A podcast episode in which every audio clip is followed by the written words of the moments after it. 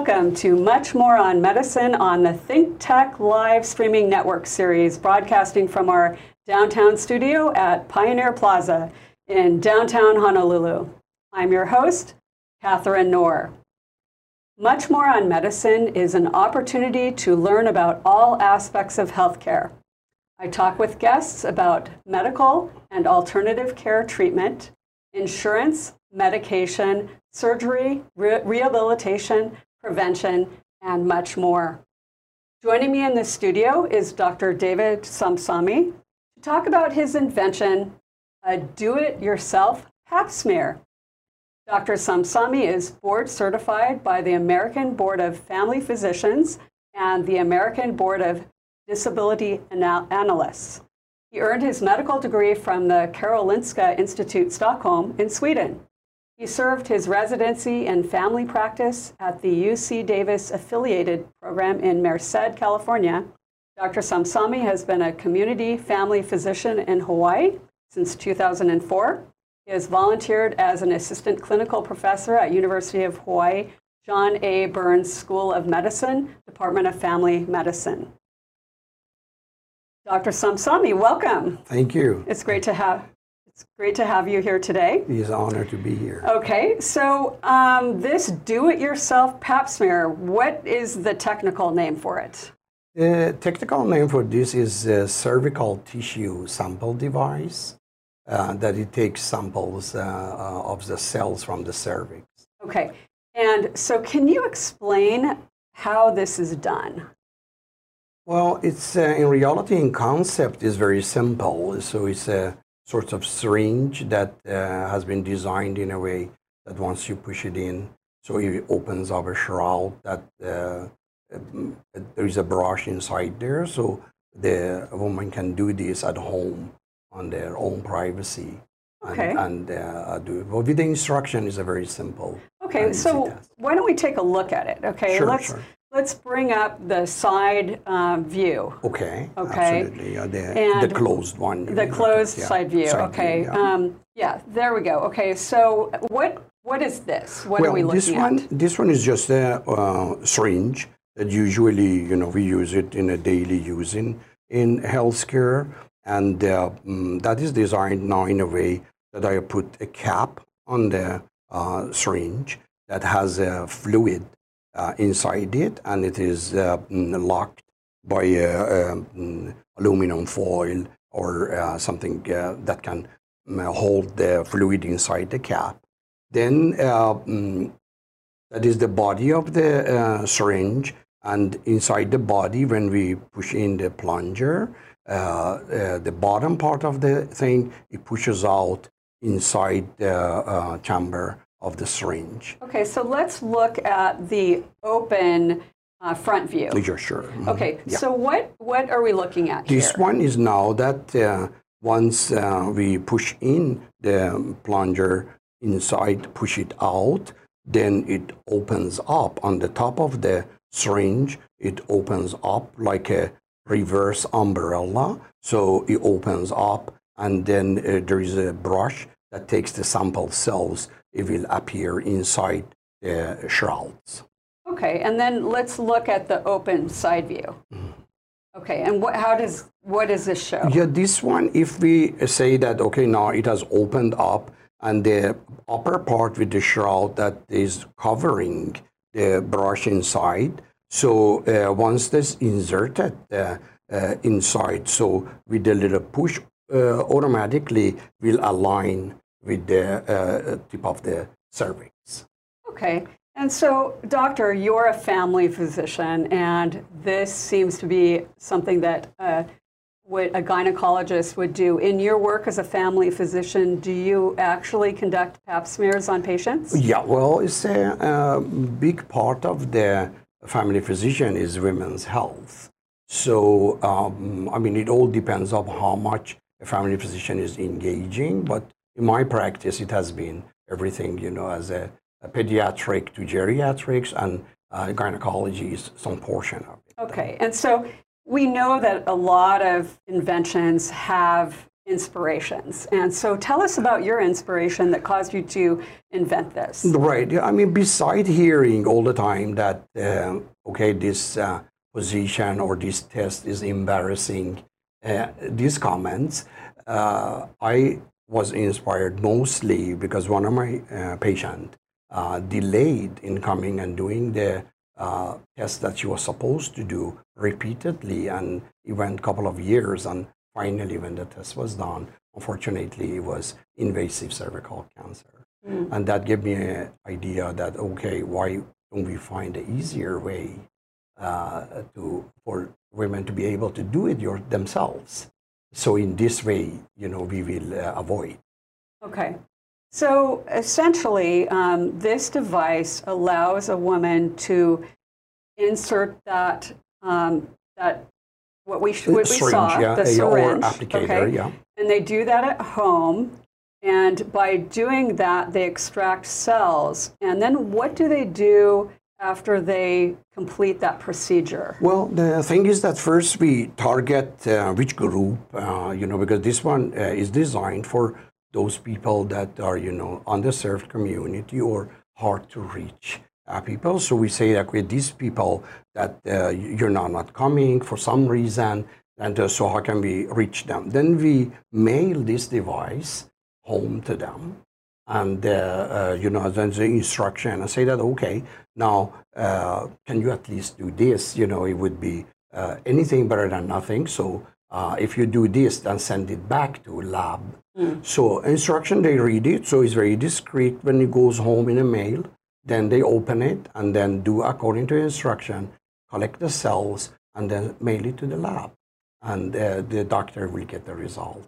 And okay, so let's just say this procrastinating woman who doesn't have time to come in to see you and they get the they get this in the mail to do it, and they do it, and then they forget to mail it out. Um, but how long will it last before it's spoiled? Well, the, uh, I mean, I cannot say exactly the time wise, but if it, if it is a shorter period of time, I don't believe that, you know, because this uh, uh, preservative, it, it, it, preserves the cells. And uh, just looking it under microscope to see whether the cells are pathologically or no normal. I don't believe that it would be, but the goal here is, and I don't believe that any uh, person that would do the test uh, would delay in mailing it. You know, they, they don't want to have any samples of anything you know, left over. But in case if they forget, I still think it's good to mail it and uh, uh see what the lab would say.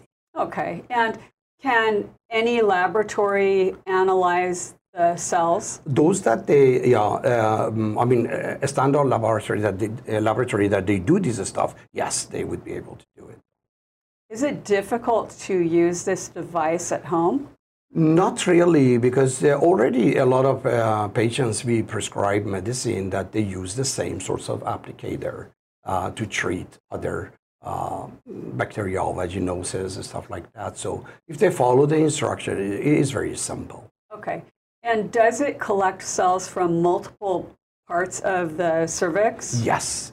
Uh, well, this is designed that the brush inside the thing, if we look at now the picture from above that we can see the brush. Let, uh, yeah, yeah, that one. Go. The middle part of the uh, brush is longer than the sides of the brush. So the middle part goes into endocervical area and the outer part is gets the cervical area. And any pap smear should have both endocervical and peripheral of the cervix. Okay. Um, so how important is early detection of cervical cancer? Well, early detection of any disease is very important. And especially if it comes to a cancer form, that's uh, uh, almost life saving. And it, uh, prevention is almost everything in medicine.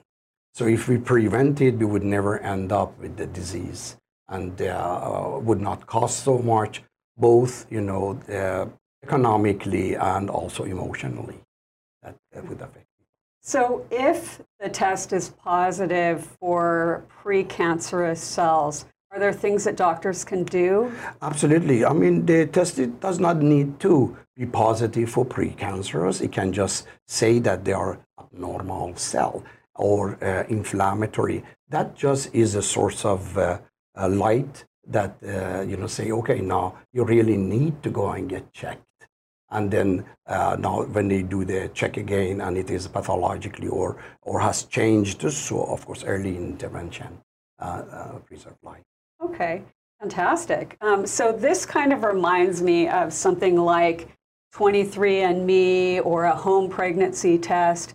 Is that kind of the what this is about, doing something at home rather than going to a clinic to do it? Yeah, exactly. Yeah, the home devices are designed to do that. That the patient would be able to do it on their own privacy of the home, and uh, uh, pretty much uh, that's the same. Okay, and so and I also understand that they have uh, tests that you can determine, like for um, uh, for problems with the colon and um, issues uh, where they you could do a home sample. That's right. Yeah, those uh, those uh, like um, Cologuard or stool samples and stuff. They're similar but of different type of the test. Yes, patients does it at home and send it to the lab. Okay. So now this is an important question. Um, what other benefits are there to this test? Does it capture any other cells? Or no, absolutely. Yeah, the, uh, it uh, captures almost all um, sexually transmitted infections, as they call it, STI. So as chlamydia, gonorrhea, HPV, human papillomavirus, and uh, also fung fungus infection, bacteria, vaginosis, trichomonas, anything that could be captured, this one picks it up. So I think that sounds like a wonderful thing for people that are kind of embarrassed about going to a doctor. Absolutely, absolutely, because they, uh, especially younger generation, that you know, if they want to do this, and then uh, you so it stops the spreading, and then also it gives them a, a source of idea. Now I have to go to the doctor and get treatment. Okay, um, so. Uh, now, how prevalent is this problem of cervical cancer in the world? It is, uh, I mean, it's a quite large number of uh, women that, uh, mm, you know, yearly worldwide, uh, you know, be uh, offered to this disease and die of the disease. There's a great number of people, and somewhere around, let's say, 6%. And uh, so that, that they develop uh, cervical cancer that leads to death. Okay. So, All right. Um, so, doctor, um, now, um, is the device difficult to use? I mean, we. No, uh, I mean, uh, uh, if if they really read the instruction properly, like any other, as I mentioned, when we prescribe uh, medicine with applicator, they have to read it. That okay, how is it? To do that, it's not difficult at all. That following the instruction is very simple and safe. Okay. Fantastic. Uh, this is Katharine Nohr, much more on medicine with Dr. Samsami. Aloha, this is Rob Hack. My show is Exporting from Hawaii every other Thursday from 12 to 12:30 p.m. where I bring in people involved in the entire exporting infrastructure in Hawaii, including government, academia, and manufacturers and shippers themselves. Please join me every other Thursday, 12 to 12:30 p.m. on Exporting from Hawaii. Mahalo. Aloha, I'm Meli James, host of Let's Mana Up. Tuesdays, every other Tuesday from 11 to 11:30. This show is meant to dive into stories of local product entrepreneurs and how they're growing their companies from right here in Hawaii. I'm so thrilled to have our show kicked off, and so please join us on Tuesdays at 11 o'clock as we talk to local entrepreneurs and hear their stories.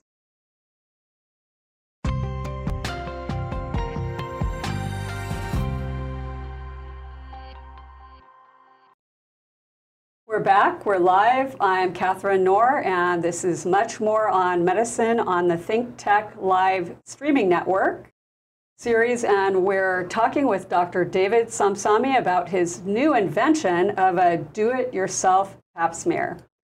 Doctor, do you have a patent? Yes. This one is a US patent recently, uh, and uh, it has been patented. That's big news. And it sounds like it's just going to be an amazing product for many populations. Can- Yes, that's the hope that uh, that we can reach those that are very difficult to reach, and then we would save lives. That's the whole idea behind the image. Okay. So the type of populations that would benefit, um, those are people in rural areas and what other types Yeah. of populations? No, I mean, any uh, um, population can use this, as we mentioned also. Some people, due to privacy, uh, you know, or religion reason, they don't want to go to to uh, their doctors and stuff. So those will be identified, and then they can request. So you know, a device will be sent home to them, at least to get it done.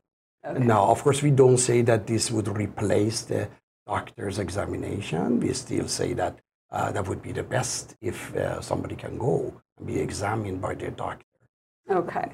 It's an right. adjunct. To, So I think this might lead to some cost savings. Is that correct? absolutely, absolutely. I mean, uh, one of the um, good uh, benefit of this device is, is the cost.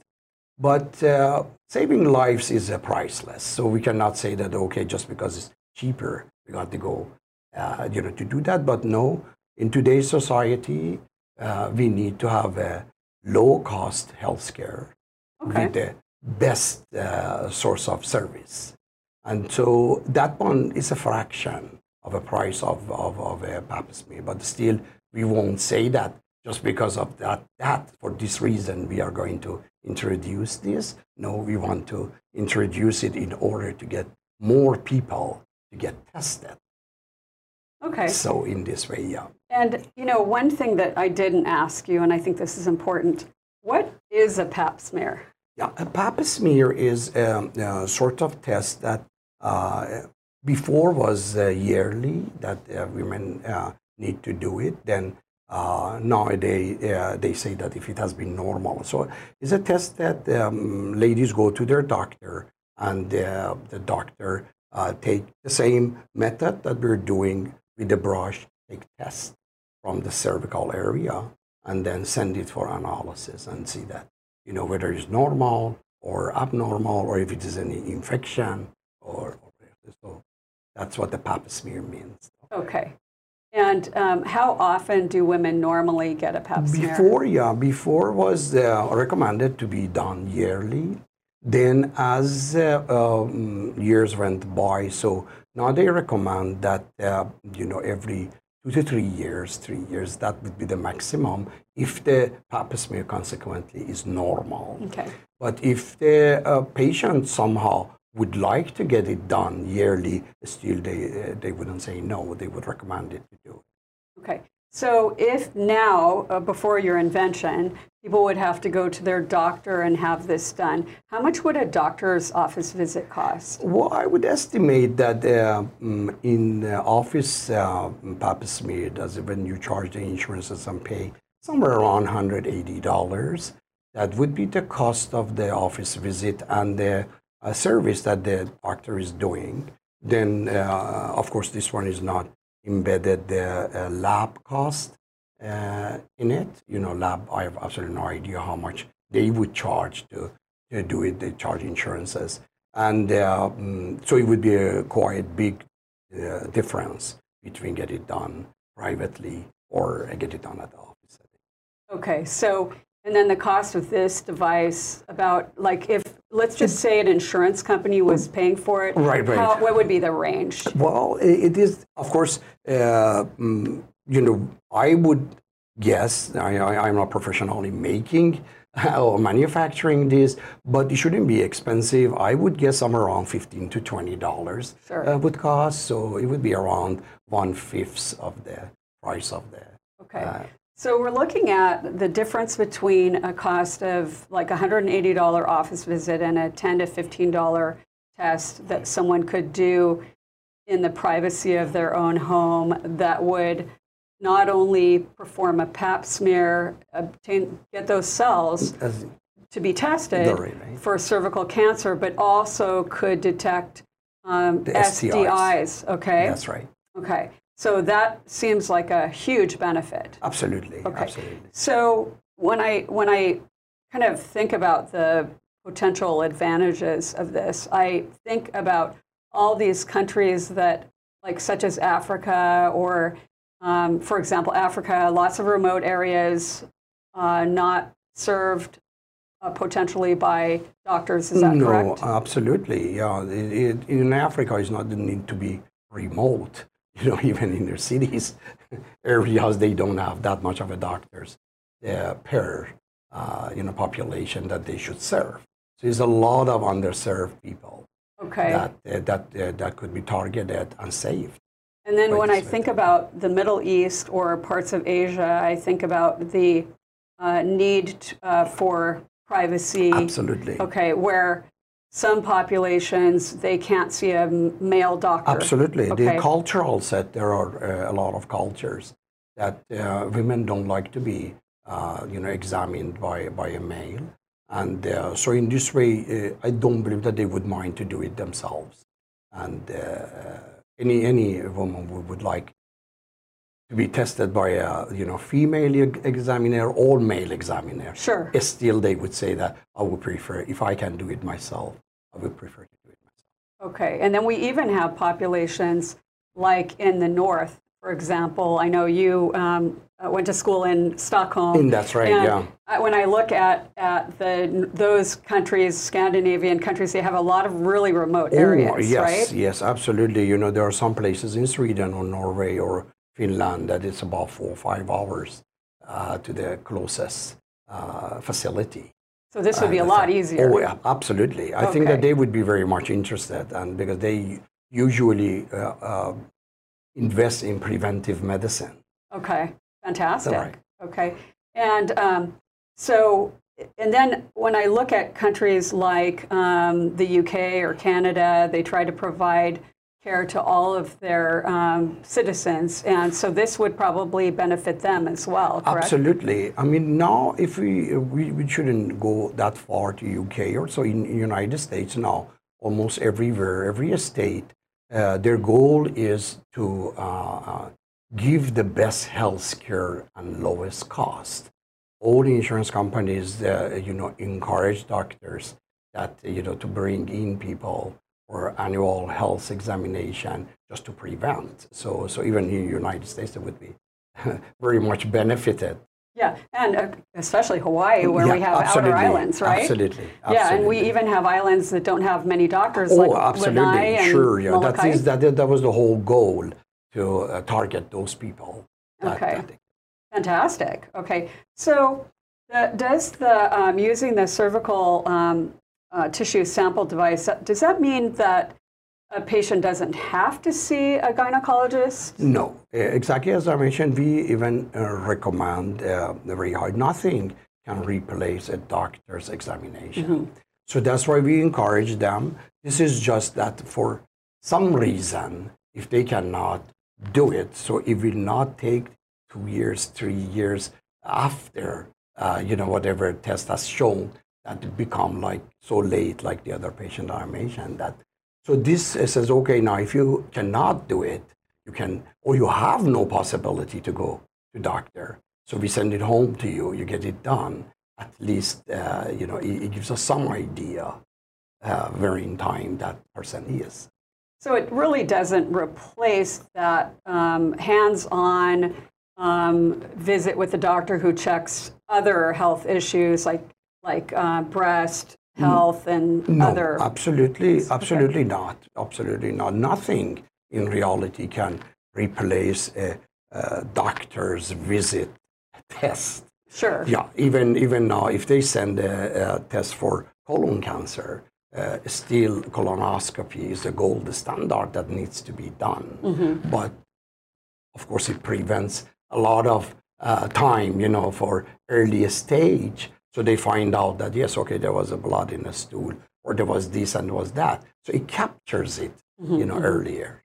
So if there is a, let's just say that there's a positive finding and uh, the lab comes back with a positive finding, does that go back, go, does the test go to their physician? Yes, they, uh, they um, it is that way since they, they are sent home from the physician to those targeted patients. So the result will go to to uh, uh, doctor, and the doctor, you know, will, will write a letter or uh, stating that okay, it was this, so uh, come, you know, for for a real more thorough examination.